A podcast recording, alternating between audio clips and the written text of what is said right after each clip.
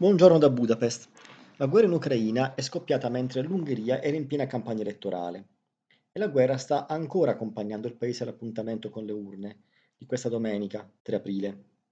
La guerra ha stravolto dunque la campagna elettorale, occupando le prime pagine dei giornali e ha messo in secondo piano quello che doveva essere l'argomento principale di questa ultima settimana, una delle armi segrete forse che aveva in serbo Orban, il referendum sulla protezione dell'infanzia.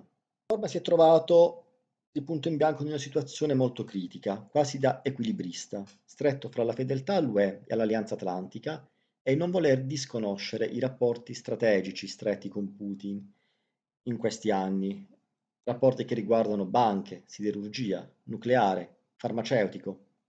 Ricordiamo soltanto che la russa Rosatom è stata incaricata, senza bando pubblico, della costruzione dei due nuovi reattori della centrale nucleare di Paks è che in Ungheria dovrebbe partire la produzione di vaccini su licenza Sputnik.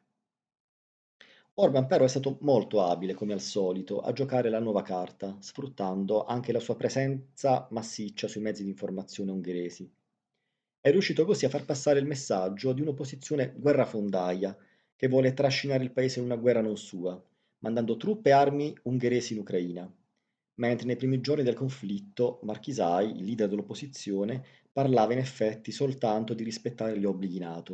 Un gioco di equilibrismo, in cui Victor ha usato subito la parola guerra, mentre le tv continuavano a parlare per giorni, ben cinque, di operazione militare speciale. E nel contempo Orban ha anche condannato la Russia direttamente per l'aggressione all'Ucraina, però ha anche subito affermato un netto no alla spedizione di armi e truppe in Ucraina, per quella che ha definito una scelta di pace e ancora un netto no alle sanzioni sul gas e sul petrolio russo. L'Ungheria, del resto, dipende al 90% dalla Russia per le importazioni di gas e al 60% per quelle di petrolio, che è di qualità inferiore rispetto a quello sui mercati internazionali, ma che la MO, l'azienda petrolifera ungherese, sa raffinare avendo, avendo sviluppato la tecnologia per farlo. Orban quindi non vuole bloccare l'economia ungherese.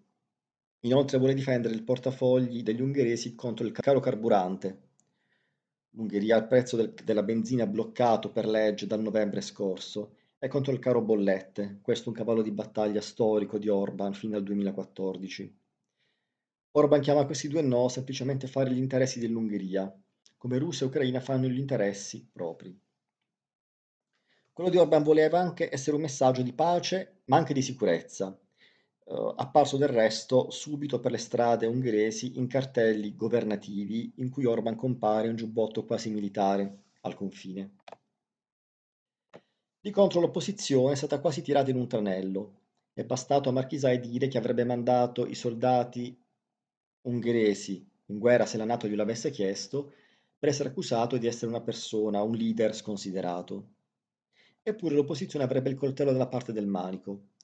Nella comunicazione sempre più semplificata delle nostre campagne elettorali, lo slogan della coalizione che si oppone a Orban è diventato un semplice e netto Putin oppure Europa. L'opposizione ha anche provato a smascherare le contraddizioni di Orban. Innanzitutto l'Ungheria neutrale, che cita Orban, in realtà ospita importanti basi NATO e alla fine della fiera arriveranno più truppe NATO in Ungheria dovrebbe addirittura raddoppiare il contingente NATO nel paese, soldati americani, turchi, croati, montenegrini e italiani arriveranno in Ungheria.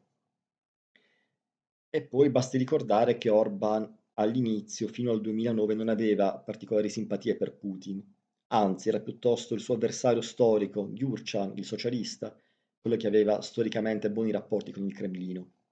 Orban invece era l'anticomunista, solidale con le rivoluzioni arancioni, arancioni come colore scelto da Orban per il suo partito, Fidesz.